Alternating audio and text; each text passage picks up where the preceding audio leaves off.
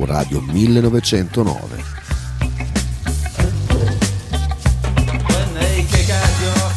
Eccoci tornati. Buonasera. Come buonasera stai, a Dario? tutti, Sto benone, te come stai? Alla grande, un trionfo. Non potrei chiedere di meglio. Sto mentendo spudoratamente. Perché stai male? e sto soffrendo dentro. Sto soffrendo dentro. No, ecco, vole- stavo aspettando il look figo. Ecco qua, adesso sto meglio. Allora, siamo tornati dopo una settimana imperdibile. eh, che ci siamo vissuti intensamente. E che cosa è successo, Dario? Io Beh. una domanda per te ce l'avrei Dai, pronti fammela. via. Questa questione del grano ucraino. Cosa Eh, ci sì, racconti? eh, che ehm, Polonia, Ungheria, mi pare anche Slovenia, um, e Polonia e Ungheria mi pare poi siano anche in pre-campagna elettorale o in piena campagna elettorale, adesso mh, non ricordo bene quando ci saranno le elezioni, però comunque Ah. sono anche appunto questioni di politica interna, hanno eh, sospeso le importazioni e anche il transito in realtà del, eh, del grano ucraino, almeno eh, la, la Polonia ha sospeso anche il transito. La Slovacchia. La Slovacchia, ok, Che sai, sì. sai la gag che avevano Sì, fatto sì, in esatto. OFX? Mi sa che c'eri anche te.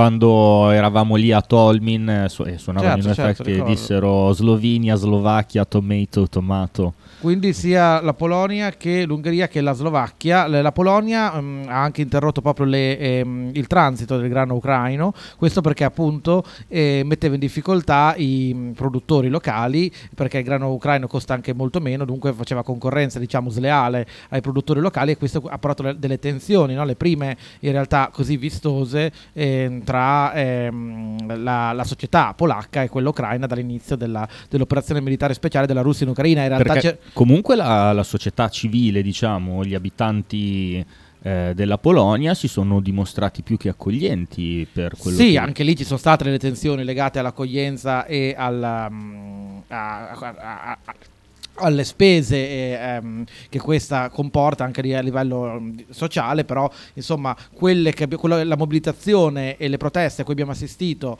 eh, per ehm, eh, il- la circolazione del grano ucraino nell'economia locale sono state sicuramente più vistose e mm, hanno inciso sicuramente di più, tanto da eh, costringere i governi a, ehm, e in particolare quello polacco a sospendere il transito del grano ehm, ucraino. Ora pare che si stia sbloccando qualcosa, che ehm, i polacchi mm, O gli slovacchi. No, i, i polacchi ehm, rimuoveranno il blocco del transito per permettere al grano ucraino di ehm, raggiungere i porti sul Baltico e essere poi smerciato da altri paesi, a patto che il- quel grano non circoli poi nel, nel mercato interno, facendo così concorrenza ai produttori locali.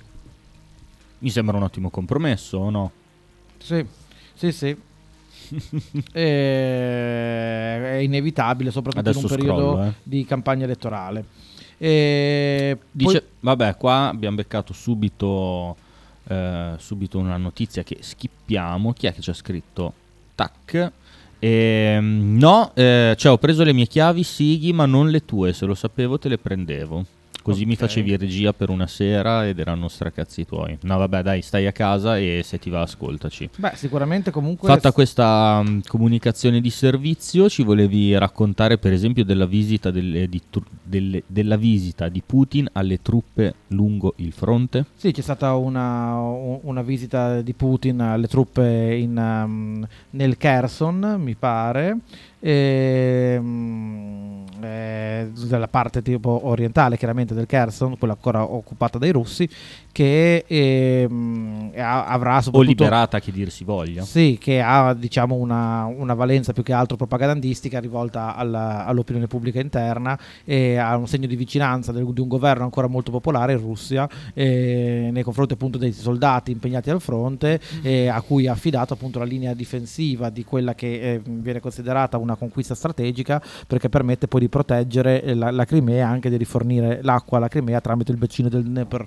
quindi sicuramente eh, la visita di Putin ha un valore simbolico che però è più rivolto diciamo al, um, Alla al- propaganda interna. alla- sì, sì, al- all'opinione pubblica interna che, che- che all'estero E, mm, per il resto si continuano le varie polemiche sulle mm, eh, rispettive violazioni dei diritti umani da una parte e dall'altra, e, però adesso diciamo che la guerra è arrivata a una fase di stallo, l- i russi eh, stanno continuando la presa di Bakhmut che eh, non viene concessa sicuramente eh, gratuitamente, gli ucraini difendono fino all'ultima postazione e poi quando si ritirano eh, distruggono tutte le postazioni in modo da non lasciare ai russi la possibilità poi di usare queste postazioni per avere un riparo in caso di eh, controffensiva, ehm, controffensiva uh, ucraina. Come facevano i nazisti quando si ritiravano da Ma qua? sì, come fanno un po' tutti, eh, hanno fatto anche come facevano gli stessi russi quando appunto difendevano le città tipo, non so, eh, le- eh, San Pietroburgo, cioè Leningrado, Stalingrado.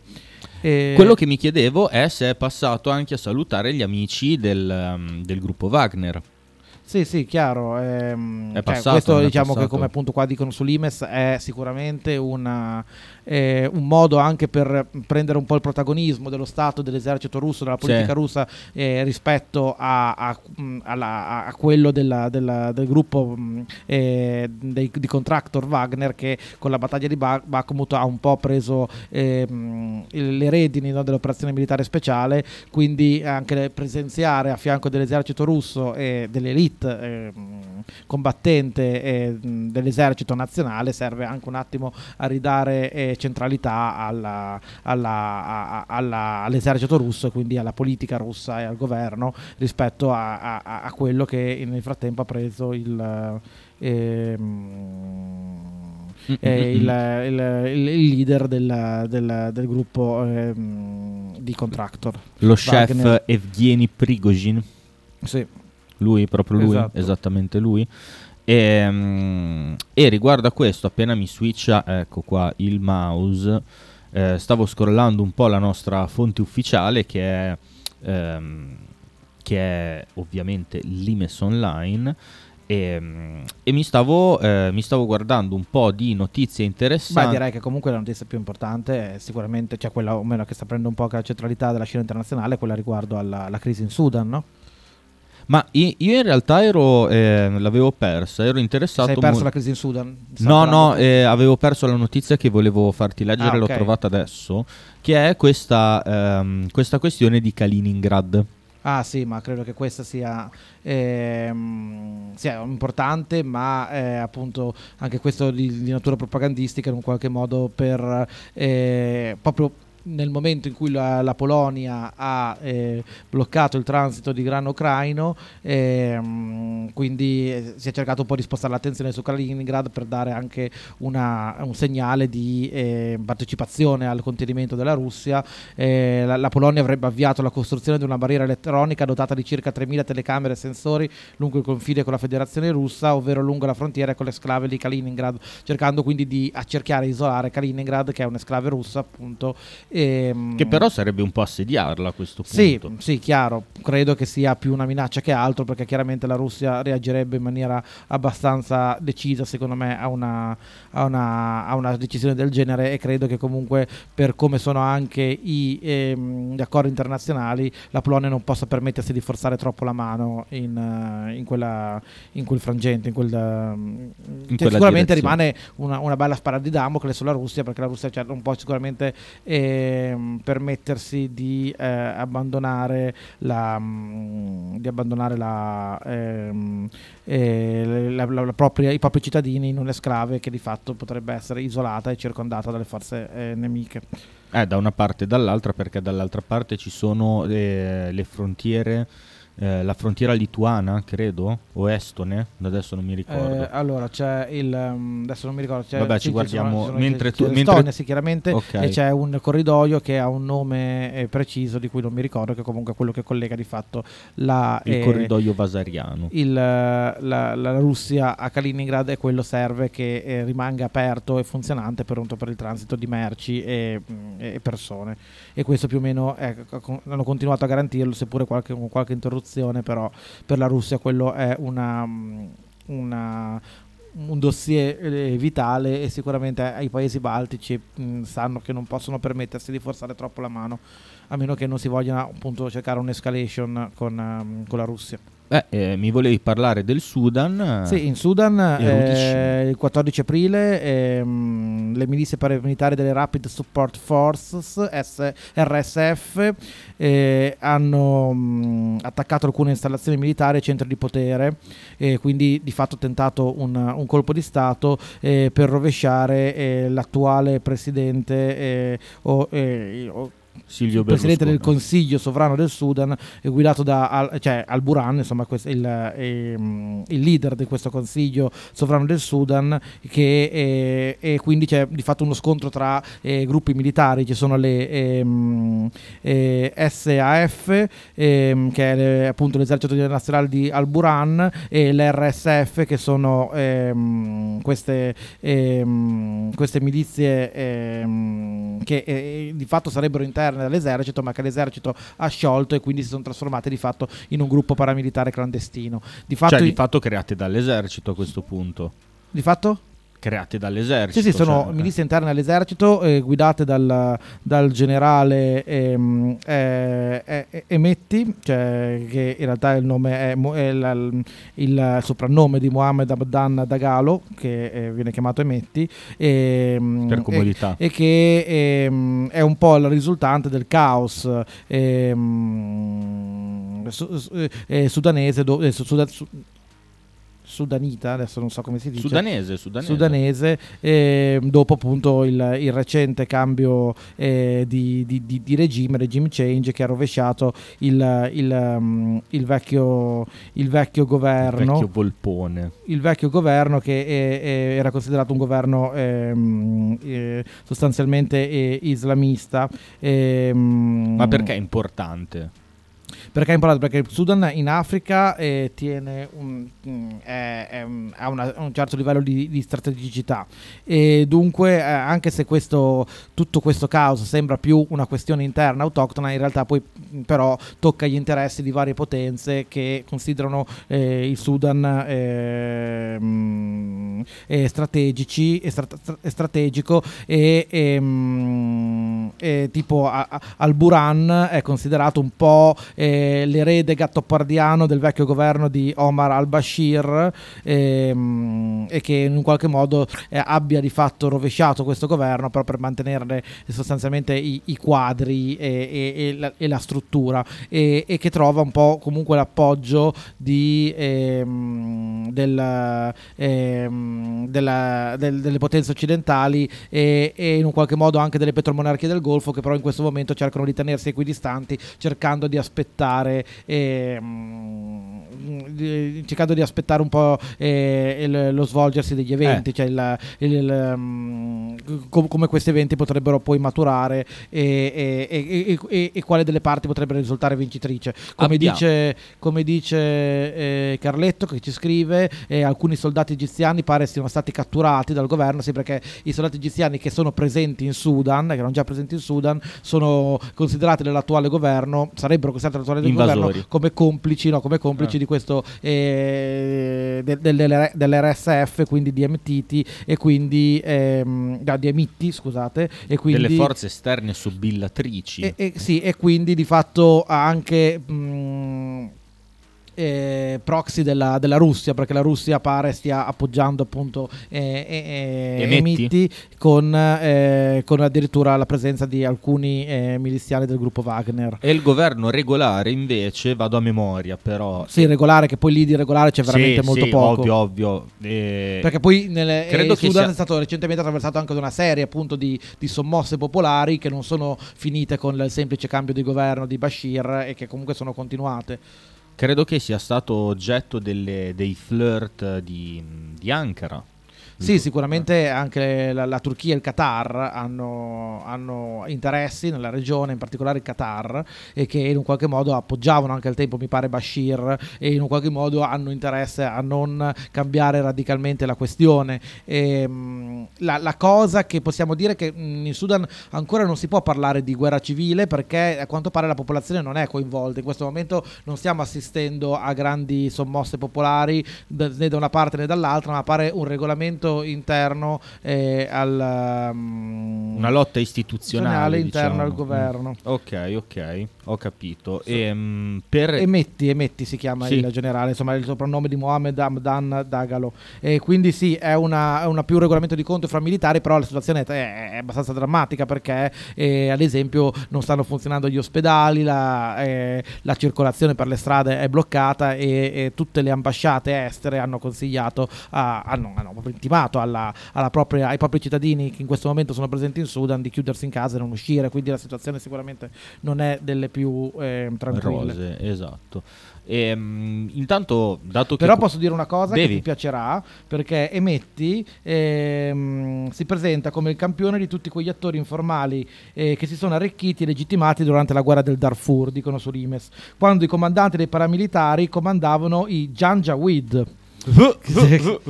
Che, che mi sembra comunque che sia noi potremmo tifare per loro a questo punto A- a Janja- sto punto. Janjaweed amici, dei russi Cosa eh, l'ex Janjaweed, aspetta. Dai Janjaweed ai Wagner. Eh, ma qua c'è, c'è di tutto. Aspetta, Janjaweed, significato cerchiamo. Sì, erano dei gruppi militari attivi nella, nella guerra del, del- del Darfur, che è, stata anche quella, che è stata anche quella una, una cosa più... An Arbor Tribal Militia Group in the Darfur region of Western Sudan.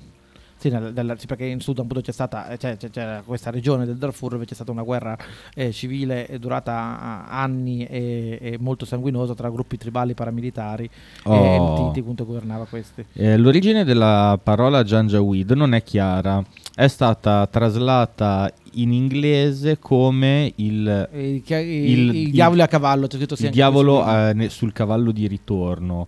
Eh, fra- No, horseback significa sulla schiena del cavallo. Ah, ok. Diavoli a cavallo, cioè diavoli Ah, che sì, cavalcano sì, il sì. cavallo. Eh, scusate, Eh, però sì, gin, eh, che è un concetto un po' diverso.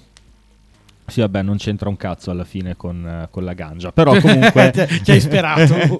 però comunque ormai stiamo dalla loro parte. No, vabbè, comunque la storia dei gin è un po' più. cioè, non sono dei diavoli, è una storia un po' più complicata. Sono tipo i dappi della cultura rasta. Beh, sì, comunque siamo stati, credo, abbastanza vaghi e contraddittori. Però purtroppo l'Africa non è, eh, soprattutto mh, le situazioni specifiche come quelle del Sudan, non sono un argomento su cui io um, sono particolarmente preparato, ho sempre voluto esserlo. E eh, spero di riuscire presto a fare una puntata dedicata al tema. E, e Dobbiamo- però non è, non è facile trovare. Dobbiamo sentire uno della comunità di Sant'Egidio. Eh sì, perché eh, eh sì, gli unici che ho trovato appunto è gente della comunità di Sant'Egidio, dovrei chiamarli. Non è facile trovare qualcuno che abbia una visione però geopolitica abbastanza, ehm, abbastanza eh, sufficientemente eh, generale dell'Africa. eh, che poi comprenda anche appunto il- dal Nord Africa a- a- a- all'Africa eh, a subsahariana Cape Town. e, e- ehm, e- sì, lui- lui- la- la- la- in realtà appunto proie- nel- soprattutto per quanto riguarda l'Africa subsahariana la proiezione più importante che ha l'Italia appunto la comunità di Sant'Egidio dunque dei missionari che eh, anche sentendo parlare ehm, sentendo di parlare anche nelle varie conferenze incontri sull'Africa sembrano quelli un po' più preparati sul tema anche a livello geopolitico Ma poi c'erano stati riferiti come eh, punto a punto di riferimento della, anche della Farnesina stessa. Eh, Ah, sì, quando certo, si certo. tratta di Africa, non mi ricordo in occasione di quale intervista.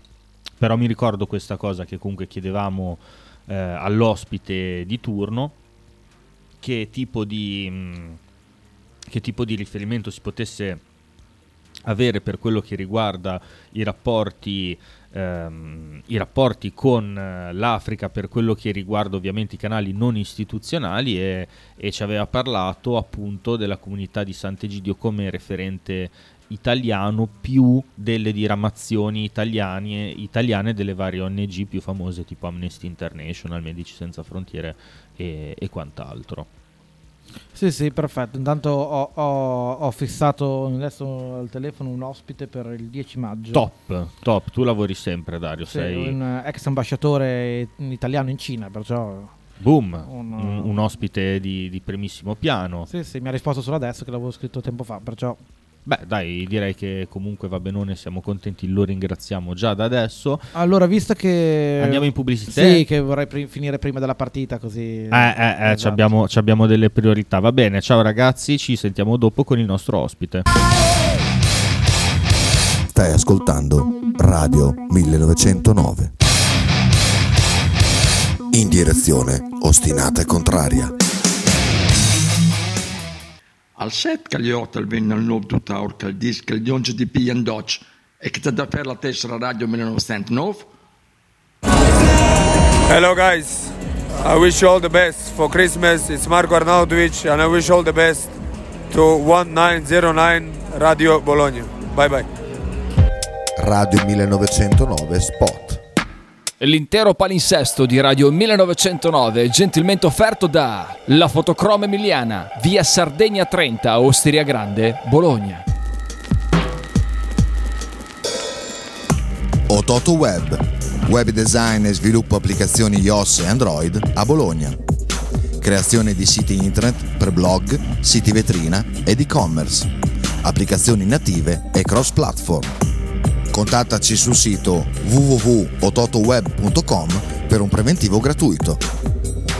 Ototo Web, programmazione su misura per ogni tuo progetto.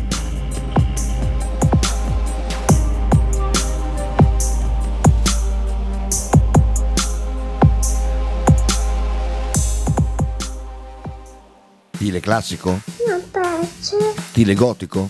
non piace, Stile etnico? non piace. E stile Pepe? Sì, e la base. Pepe ti aspetta in Piazza della Pace per presentarti il nuovo brand Bella Bologna Stile Pepe. Abbigliamento per tutti e per tutte le taglie, con l'inconfondibile look vintage, sportivo, elegante. Pepe e Silvia ti aspettano tutti i giorni dal martedì al sabato e per tutte le partite in casa del Bologna. Tutti i venerdì alle 19. Ci devono togliere tutto quello che siamo perché quando non avremo più un'identità e non avremo più radici noi saremo privi di consapevolezza, incapaci di difendere i nostri diritti. Sì a entrambe le domande. Quando votano noi, anche nel Conte 1, con la Lega. in difesa di Sallusti. fosse il peggio, ma è ancora peggio del peggio. Bravo. È il loro gioco. E fare in modo che per gli immigrati clandestini in questo paese si spendano meno soldi e si perda meno tempo. My mother cry in, in, in the TV when eh, Non sapete nemmeno scherzare. La bella convergenza. Solo su Radio 1909.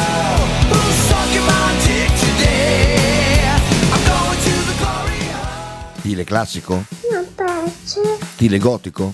non piace, Stile etnico? non piace. E stile Pepe? Sì, e la base. Pepe ti aspetta in Piazza della Pace per presentarti il nuovo brand Bella Bologna Stile Pepe. Abbigliamento per tutti e per tutte le taglie, con l'inconfondibile look vintage, sportivo, elegante.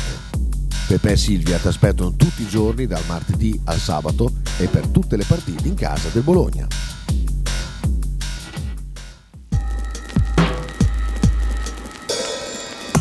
Ototo Web. Web design e sviluppo applicazioni iOS e Android a Bologna. Creazione di siti internet per blog, siti vetrina ed e-commerce. Applicazioni native e cross-platform. Contattaci sul sito www.ototoweb.com per un preventivo gratuito. Ototo Web, programmazione su misura per ogni tuo progetto.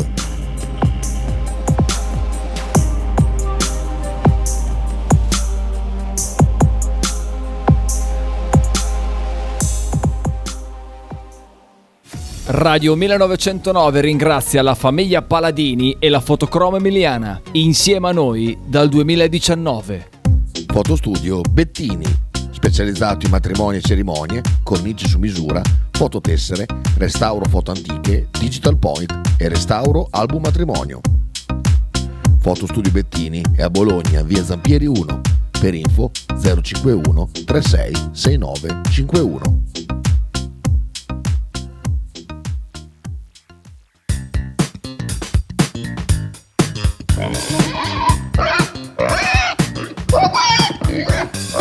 Voglio una peppa, oh, s'acciappati in budel e porta la Pcaridi di Dumegar. La Pcaridi Dumega, macelleria, formaggeria, salumeria di produzione propria senza conservanti. E la trovate in via Idice 155 a Monterezio. Per info e prenotazioni 051 92 9919. La Pcaridi Dumega.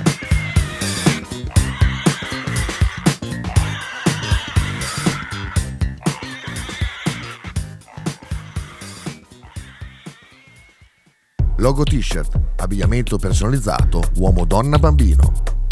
Stampa digitale diretta, serigrafia, ricami e grafiche esclusive per il tuo brand. Logo t-shirt offre anche accessori, gadget, cappellini e tanto altro.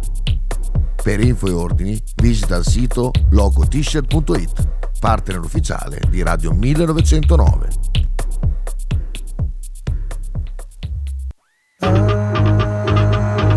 Fede Rossoblu, tutti i giorni alle 14.30 con Marcello Giordano.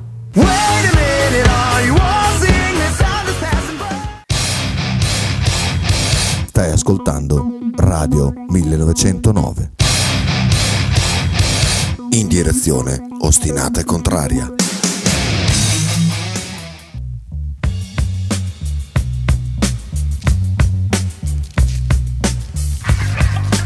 Fronte dei Popoli, un programma ideato e condotto da Nicola Cafagna e Dario Giovetti, solo su Radio 1909. E oh, siamo Oh, tornati. siamo ragazzi. tornati. Allora, adesso introduco l'ospite Fallo, del fallo. giorno, che è ehm, Marco Pondrelli, direttore del network eh, Marx 21, che ci spiegherà poi mh, cos'è, a parte ovviamente una rivista molto interessante eh, di politica internazionale e non solo. E Marco Pondrelli è anche autore ehm, di diversi saggi, eh, uno in particolare che ho letto non da molto sulla... ehm, eh, sulla, sulla guerra in Ucraina, sul rapporto tra, tra Russia e, mm, e- e Ucraina.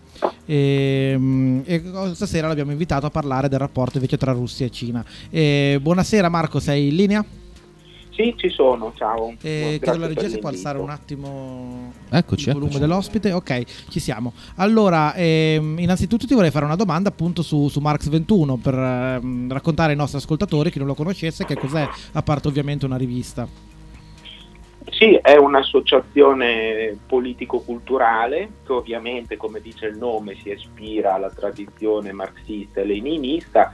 È una rivista sia cartacea che un sito internet che si occupa di politica, di geopolitica, di filosofia, un po' di tutto attraverso sito e riviste, anche attraverso varie iniziative, non per fare pubblicità, ma come quella che faremo venerdì sera a Bologna col generale Fabio Mini, in cui parleremo appunto della, della situazione in Ucraina, presentando il suo libro e, e anche il mio.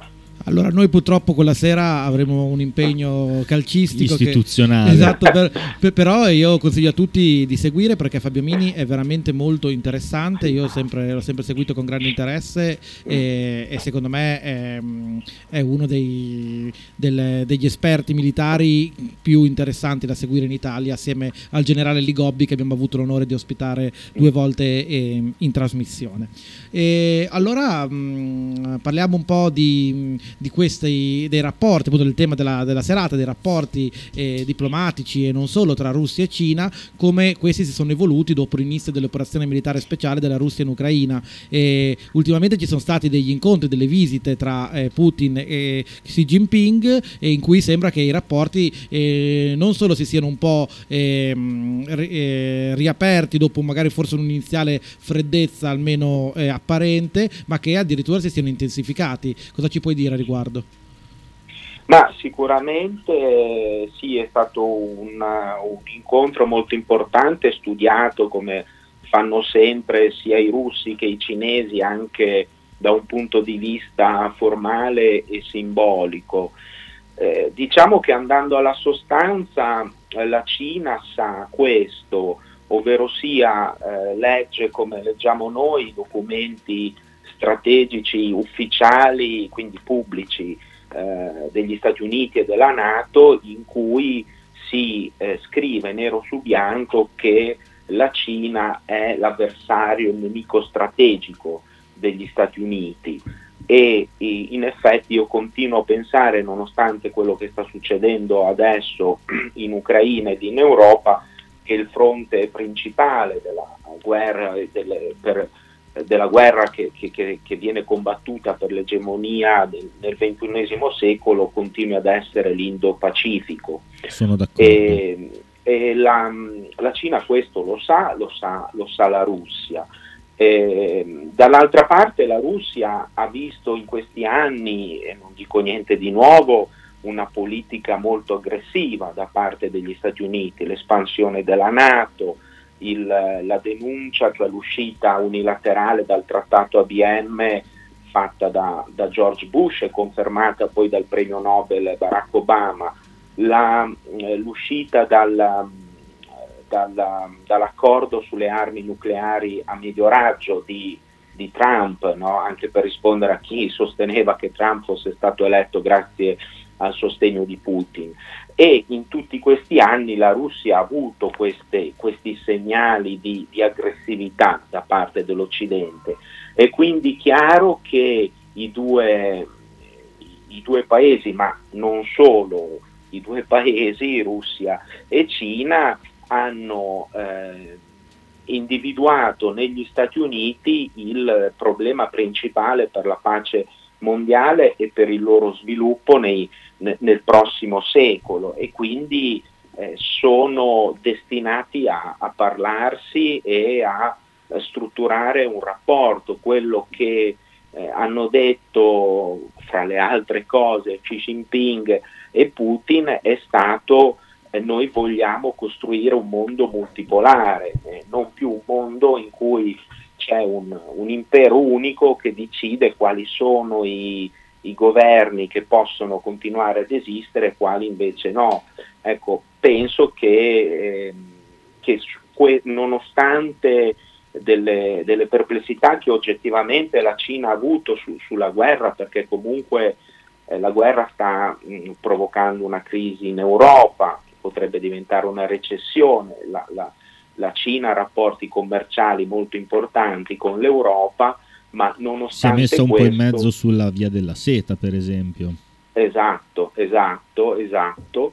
E, nonostante questo io con, continuo a pensare che eh, questo, questo asse che loro non chiamano ancora alleanza fra Mosca e Pechino rimarrà rimarrà solido nonostante appunto questi, queste differenze che ci sono. Ehm, la Cina ha presentato un piano in 12 punti per un processo di pace in, in Ucraina. E il piano non rappresenta una roadmap, quindi è abbastanza limitato, rappresenta più che altro una serie di punti di principio. E nonostante i punti di principio siano sostanzialmente eh, ribadire quello che è in un qualche modo il principio di, ehm, di ordine e, e diritto internazionale, gli Stati Uniti hanno subito bocciato il piano della Cina considerato tendenzioso. Credi che questo abbia eh, peggiorato le cose in Ucraina?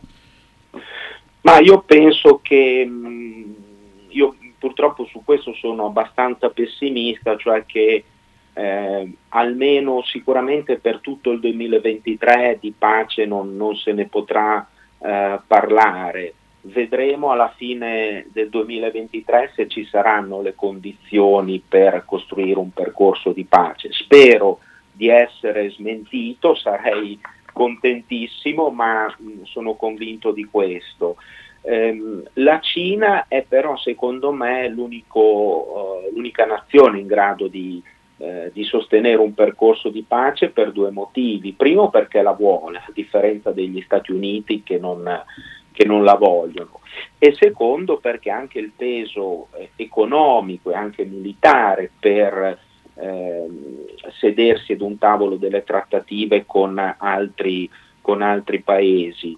Io penso, ma questa è una mia sensazione, che quei 12 punti siano un po' la, la parte pubblica di quello che sta dicendo la Cina. Poi ci sono trattative eh, sotterranee in cui la Cina sta probabilmente facendo pesare anche la sua forza economica anche verso, eh, verso l'Ucraina.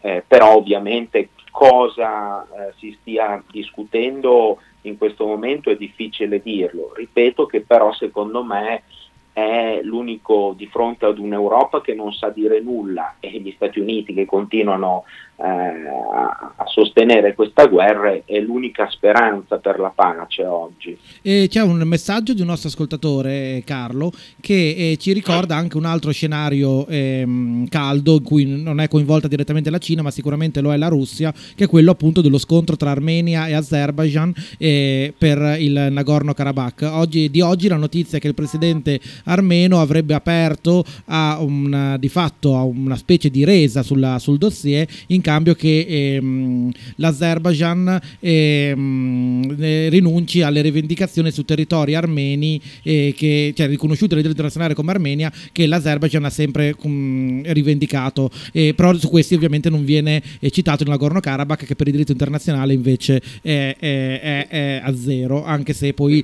eh, c'è sempre stato un contenzioso eh, riguardo appunto la, dopo la caduta dell'Unione Sovietica. E credi che ehm, questa guerra in, in Ucraina abbia un attimo indebolito la CSTO, cioè l'alleanza eh, militare tra la Russia e i paesi della sua orbita? Sì, sì, sicuramente in questo momento la Russia sta investendo molte delle sue forze sul, sul fronte ucraino, quindi non può mh, eh, intervenire come avrebbe fatto in altri momenti sulla questione del Nagorno-Karabakh. È vero, come, scrive, come scriveva questo ascoltatore, che su questo la Cina è abbastanza assente, è molto presente la, eh, la Turchia invece che attraverso l'Azerbaigian vuole arrivare in quella zona, la Russia che ehm, aveva sempre avuto un buon rapporto, se non altro prima della cosiddetta rivoluzione col, eh, colorata in, con l'Armenia, invece sta eh, tenendo una posizione più di mediazione perché eh, non vuole una zona di conflitto, di destabilizzazione proprio eh, ai suoi confini, tra l'altro in una zona, quella del Caucaso, che è molto eh, delicata perché c'è un Caucaso anche russo in cui eh, sono stati forti e sono forti anche movimenti ehm, in alcuni casi indipendentisti, in altri mh, terroristi, in altri legati al terrorismo di matrice wahhabita e per la Russia che ha avuto anche in passato molti, eh, molti attentati sul proprio territorio rischia di diventare un, un elemento mh, pericoloso anche di eh, destabilizzazione interna, quindi eh, è, un, è, è, una zona che è, sempre stata, che è sempre stata calda e che secondo me in futuro lo sarà, lo sarà ancora. Io invece volevo chiederti, eh, per quello che riguarda sempre il, mh, il rapporto tra eh, Russia e Cina, questa, mh, questa, vicinanza, diciamo, che a mio giudizio è stata anche catalizzata dall'atteggiamento degli Stati Uniti per interposta Ucraina eh, dell'ultimo anno, ehm, se può essere una forza attrattiva per quello che riguarda due grandi eh, attori complementari dello scacchiere mondiale che sono da una parte la Germania eh, che ho visto abbastanza anche in area di Cina oltre che storicamente in area di Russia e eh, la Turchia che è uno dei, mh, dei, figliocci appartenenti alla Nato che sono un po' più disobbedienti nei confronti degli Stati Uniti. Eh, sì, parto dalla Turchia perché condivido, Dai. nel senso che la Turchia è eh, diciamo una mh, potenza che vuole, che si candida ad essere una potenza sovraregionale. Sovraregionale e, addirittura. Sì, sì, secondo me sì, e, mh, e infatti ha molti dossier aperti forse eh, dal mio modesto punto di vista anche troppi perché poi ci sono le elezioni, ci sono eh, tante cose che vanno gestite e messe in fila. No? Tra l'altro per la prima volta la leadership di Erdogan pare essere messa in discussione dopo il terremoto. Esatto, esatto, quindi per quello dicevo forse anche troppi, perché dalla Libia all'Azerbaigian, la Siria in parte, quindi è, è, difficile poi tenerli, tenerli, tutti in fila, però giocando questo ruolo autonomo, eh, ovviamente rispetto eh, alla Nato eh, ha una, una, posizione diversa. Io mi ricordo una battuta una volta che fe- fece, mi sembra, Prodi, la, la, la, Turchia è l'unico paese che usa mi, eh, aerei americani su cui monta dei missili russi per, per far capire qual è la loro, eh, insomma, la loro politica. E ci gioca molto su questa politica multidirezionale la Turchia. Sì, sì, certamente, certamente. Ehm, dall'altra parte, ecco, sulla Germania, io, ehm, la Germania avrebbe potuto giocare un ruolo autonomo. Ehm, purtroppo è impressionante il silenzio di quel paese. Eh, adesso detto brutalmente, ti fanno esplodere, e sappiamo anche da, da dove è venuto quel, quell'attentato terroristico, il Nord Stream 2 e nessuno dice beo agli Stati Uniti. Eh, la mia sensazione è che l'equilibrio politico e geopolitico europeo si stia spostando verso la Polonia e eh, la Germania stia in modo accondiscendente accettando questa riduzione del proprio peso, del proprio peso politico perché mm politico e anche cioè. economico, perché teniamo conto che il gas eh, viene pagato di più, la manifattura eh, tedesca ed europea è sempre meno competitiva rispetto a quella statunitense ed in più un tema eh, rilevantissimo è che dall'inizio della guerra ingenti capitali si sono spostati dalla, dall'Europa agli Stati Uniti con l'aumento dei tassi da parte eh, della Fed. E io sono un po' così sorpreso negativamente, ma forse neanche troppo conoscendo la classe dirigente eh, di quel paese e anche del nostro, che eh, la Germania stia accettando questa, questa situa- situazione senza riuscire a, a, a, dire o fare alcunché. Però mh, cioè, facendo un ricorso storico che mi è venuto in mente adesso, magari è pretestuoso, però eh, durante la crisi dei Balcani della fine degli anni, cioè dell'inizio degli anni 90, perdonami, eh, la Germania è sempre, cioè all'inizio del tutto era tacciata di ehm, inattività o comunque si invocava un intervento diplomatico, diciamo, da parte eh, della neonata Unione Europea e poi dopo la Germania direi che è intervenuta a gamba tesa come tutti ci ricordiamo in favore della, dell'indipendenza della Croazia e quindi in questo caso io non sottovaluterei i, cioè, il, la, la, condizione di silenzio ehm, della, della, Germania a livello geopolitico perché comunque cioè, io credo che scusami da una parte appunto l'attentato a Nord Stream che dovrebbe perlomeno minare i rapporti tra eh, Stati Uniti e Germania e dall'altra le dichiarazioni degli industriali tedeschi per quello che riguarda la manifattura cinese, mi sembrano due segnali di, mh, insomma, eh, di una irrequietezza, ecco, perlomeno di Berlino. Non so se tu la pensi allo stesso modo. Sì, no, certamente c'è, eh, da quello che si capisce, un dibattito dentro eh, diciamo il governo in senso largo, non solo il governo, governo diciamo, l'establishment tedesco, chiamiamolo così. Eh, c'è una parte come ad esempio i Verdi che sono, se fosse per loro saremmo già dentro una guerra nucleare, c'è un'altra parte più riottosa e la sensazione che Scholz stia un po' tentando di barcamenarsi tra queste due, eh, tra queste due posizioni. Eh, io credo questo, più in generale, che gli Stati Uniti hanno, io la chiamo una paura atavica, ovvero sia che nasca in Europa un asse tra la Russia e la Germania, perché questo che in, in, in futuro questo, questo, asse potrebbe guardare anche alla Cina, eh, renderebbe eh, manifesta l'unità del, de, del continente eurasiatico e marginalizzerebbe il ruolo eh, degli Stati Uniti e quindi se pensiamo alla storia del Novecento, alla prima, alla seconda guerra mondiale, gli Stati Uniti sono sempre intervenuti per impedire che ci fosse questo, che nascesse questo asse.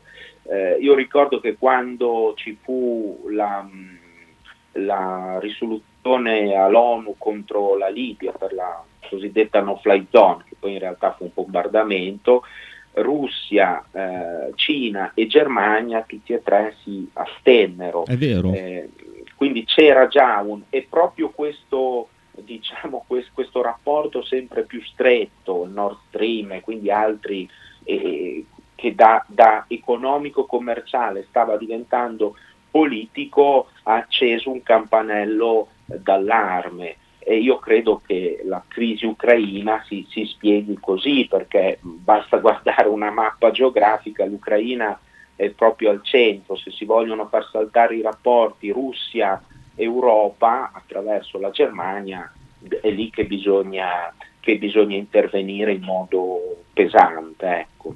E prima abbiamo parlato appunto della crisi in Sudan che ehm, nello specifico è molto difficile ora trarre delle conclusioni, quindi aspetteremo magari a parlarne eh, quando gli eventi saranno un po' più chiari, però intanto possiamo parlare di quello che è, è la proiezione della Russia e della Cina in Africa e come, che impatto ha avuto no, la, questa crescita della, dell'influenza russa e cinese in Africa negli ultimi anni. Ma, mh, la domanda è interessante, io tra l'altro sto lavorando proprio su, su, questo tema specificatamente sulla Cina, cioè tentando di attraverso i numeri eh, dimostrare che l'intervento cinese in Africa non è paragonabile a quello eh, occidentale, cioè noi abbiamo eh, condannato l'Africa al sottosviluppo mentre ehm, la, la, Cina ha una politica che ricorda quella eh, di Enrico Mattei, ovviamente a 60 anni di distanza, però il ragionamento di Mattei era noi abbiamo bisogno di energia, siamo disponibili a pagare questa energia al suo reale prezzo, quindi non depredare questi, eh, questi paesi e questo va bene per, per noi, va bene per loro eh, perché ovviamente guadagnano di più rispetto alla, a, allo Al sfruttamento delle, delle, sette sorelle degli Stati Uniti. Ecco, la, la, l'intervento cinese ha con tante contraddizioni, eh, io non sto dicendo che è tutto perfetto e funziona tutto benissimo, ci sono anche dei problemi eh, che, che, che, che devono essere affrontati però se poi guardiamo all'intervento cinese dove la Cina ha dei rapporti con questi paesi, vediamo che c'è una, una crescita generale di quei paesi perché c'è un investimento sulle infrastrutture eh, e perché non ci sono i prestiti eh, del Fondo Monetario Internazionale che sono legati ai piani di riaggiustamento strutturale che sono stati quelli che negli anni 80 e 90 hanno eh, condannato l'Africa alla, alla povertà.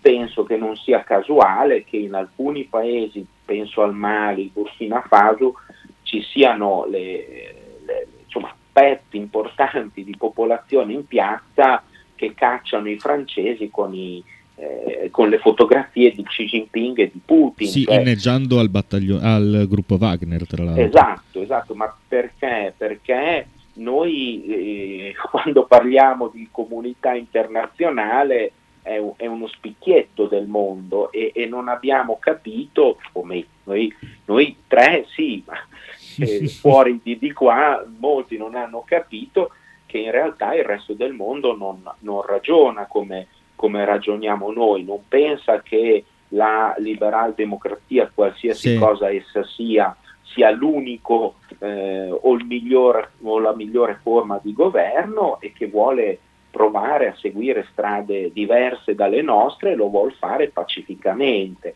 Ecco, quando si parla dell'Africa quindi va in, inquadrata in questo, in questo, contesto, cioè di eh, secoli e secoli di, di sfruttamento, di, di, di pulizia Sì. etnica, schiave, insomma di catastrofi che ha combinato l'Occidente. E volevo farti dunque l'ultima domanda prima di chiudere perché siamo in chiusura. E dunque, quali sono, come sono cambiati, come si stanno ev- evolvendo i rapporti invece tra noi, tra l'Italia, e la Cina e la Russia in, in questo ultimo anno? Ma purtroppo mh, rispetto alla, alla Russia molto, molto male, abbiamo visto eh, università vietare corsi, corsi su Dostoevsky, cosa che non succedeva neanche durante il, il fascismo o in Germania durante il nazismo. Eh, la, l'ultima che ho letto qualche tempo fa, il, un pianista che non è stato invitato a Brescia, Bergamo, città del, eh, italiane della cultura perché è russo e sui giornali si scriveva il pianista di Putin, è stato scritto il pianista di Putin. Eh, o, insomma, o anche aggressioni purtroppo ci, ci sono state a, a- a, um, uomini e donne russe. Quindi, eh, ed è un peccato perché io mh, con scarsissimi risultati, però da tanti anni che, che studio la lingua russa e ho sempre trovato delle persone eh, che hanno un grande amore per, per l'Italia, per la nostra cultura, per il nostro, per il nostro paese, molto lontani dagli stereotipi che, che in genere ci vendono. La, la battuta che faccio sempre io, bisognerebbe conoscere i, i russi magari attraverso eh, no, il principe Rostov di Guerra e Pace, non attraverso i- Ivan Drago di, di Rocky 4, che, che comunque rimane un personaggio molto interessante. Eh, esatto, esatto, cioè, non sottovalutiamolo. No, no, anzi, secondo me, eh, poi ne- neanche nel, in Creed 2 si, si diventa sempre più, più complesso e molto Esatto. interessante. Ma eh, se vogliamo scemare, dato che siamo in chiusura su questo tema, va detto che forse è peggio quando si fa parlare di Russia agli americani. Mi viene in mente Il nemico alle porte che racconta la storia di Vassili Zaitsev, che è un cecchino eh, russo che ha combattuto durante l'assedio di Stalingrado, dove però in 4 e qua- in 4 e 48 veniva eh, liquidata in 5 secondi, ovviamente in negativo, ehm, quella che era la, eh, la rivoluzione del proletariato che si era svolta qualche anno prima, quindi non lo so. Mm, Sì, ma in generale già dagli anni 60, io penso a quel libro di Salisbury sull'assedio di Leningrado e il- il- la tesi de- de- del libro era il popolo russo eroico, ma i suoi governanti, Sì. i suoi dirigenti, tutti stupidi, non avevano capito, non avevano capito niente. Un altro tema in effetti è anche questo, cioè noi continuiamo a eh, dimenticare quello che è stato il ruolo dell'Unione Sovietica nella sconfitta de- del nazifascismo. Se volessimo fare una Sono battuta, eh, l'Unione Sovietica ha vinto la guerra, gli americani hanno fatto i film e Churchill ha inventato gli aforismi, Sì. ma i 27 milioni di morti sono però nel caso di Churchill ne valsa la pena, dai. Sì, sì, sì, no, no, sono, sono interessanti. ecco. Ah, ma anche Roosevelt in confronto ai presidenti americani che lo hanno seguito, esclusione di Kennedy e pochi altri, eh, ora ehm, sarebbe da invidiare. Sono dei giganti. Sì, sì, beh, Roosevelt, eh, tutti ci farebbero la firma. Io ricordo sempre che il- lui cambiò il vicepresidente nel 1944, prima di, eh, delle elezioni, il nuovo vicepresidente fu Truman, l'altro vicepresidente Wallace nel 1948 si candidò contro Truman, sostenuto dal Partito Comunista Americano su posizioni in cui chiedeva nazionalizzazioni, rapporto con l'Unione Sovietica e quant'altro, quindi anche dentro l'amministrazione Roosevelt c'erano cose molto molto interessanti. Ah, ma lo ecco. stesso John Steinbeck che sto leggendo mm, Sì. ora adesso era un sostenitore di Roosevelt e del New Deal. Sì, sì. mm, mm. Va Beh, bene, pi- direi- piace- mi è piaciuta questa deriva Sì. culturale Beh, per della chiudere- puntata. beh, di- direi che possiamo chiudere anche perché oggi, Sì. essendoci la partita, volevamo eh, in lasciare la possibilità ai nostri. Altra deriva culturale per me il calcio adesso non è un bel argomento, per cui mi, mi taccio e vi faccio l'in bocca al lupo per la partita. Ah, ma sì, ma ora gioca l'Inter e il Benfica, quasi, Eh, quasi che tifiamo il Benfica noi Sì, stasera. sì, assolutamente, assolutamente. Va benissimo, Marco, ti ringrazio molto per il tempo che ci hai dedicato. Ti chiedo eh, ovviamente di tornare a trovarci quando sarà possibile. Molto, molto, molto volentieri. Vi ringrazio. E noi ringraziamo te. Buona serata. Ciao. Ciao, Marco. buona serata, ciao, ciao. grazie mille. Ed eccoci qua di nuovo tra di noi. Eh, io ringrazio anche te, Dario. Ringrazio soprattutto il nostro pubblico silenzioso verso cui ho sviluppato una dipendenza. E, mm, e che dire, ci, ci Ah, ma lo sentiamo. posso usare anch'io il, joystick, il mouse? Sì, ah, sì, Ma da, da- da adesso o da sempre? ma da, da- da sempre. Al Forse che massimo, una volta non c'era il mouse. no, al massimo era spento. Ah, ok, ok. Cioè, c'erano delle volte che Sì, magari sì. era spento. Poi Bellissimo. Eh, lo posso usare anch'io. Adesso non lo posso usare perché ho il mouse. Eh, la Bruna dice che siamo tutti belli e bravi, che ci ha guardato in video. Anche la Bruna è bella e brava, assolutamente, la ringraziamo. lei. E ci sentiamo merc- Anche, anche Igor che ha scritto che uno, uno dei contendenti in Sudan sta con i russi, penso e Mitti e l'altro con i cinesi, non è proprio così in realtà Igor. La Cina ha un atteggiamento molto attendista in questa crisi, magari ne- l'approfondiremo poi la prossima puntata. Mi sa che lo avevi accennato comunque, per quello che non l'ho letto, Ah, perché, perché comunque avevi detto la tua, cioè mi era sembrato che l'avessi detta. E, e quindi niente, noi con Fronte dei Popoli ci sentiamo mercoledì, per il resto ci sentiamo domani direttamente con eh, Marco Francia e Frank che to fu- go to football insieme e, mm, e poi dopo con eh, tutto il resto della programmazione di Radio 1909. Ciao Dario, ciao, Ciao a a tutti. tutti.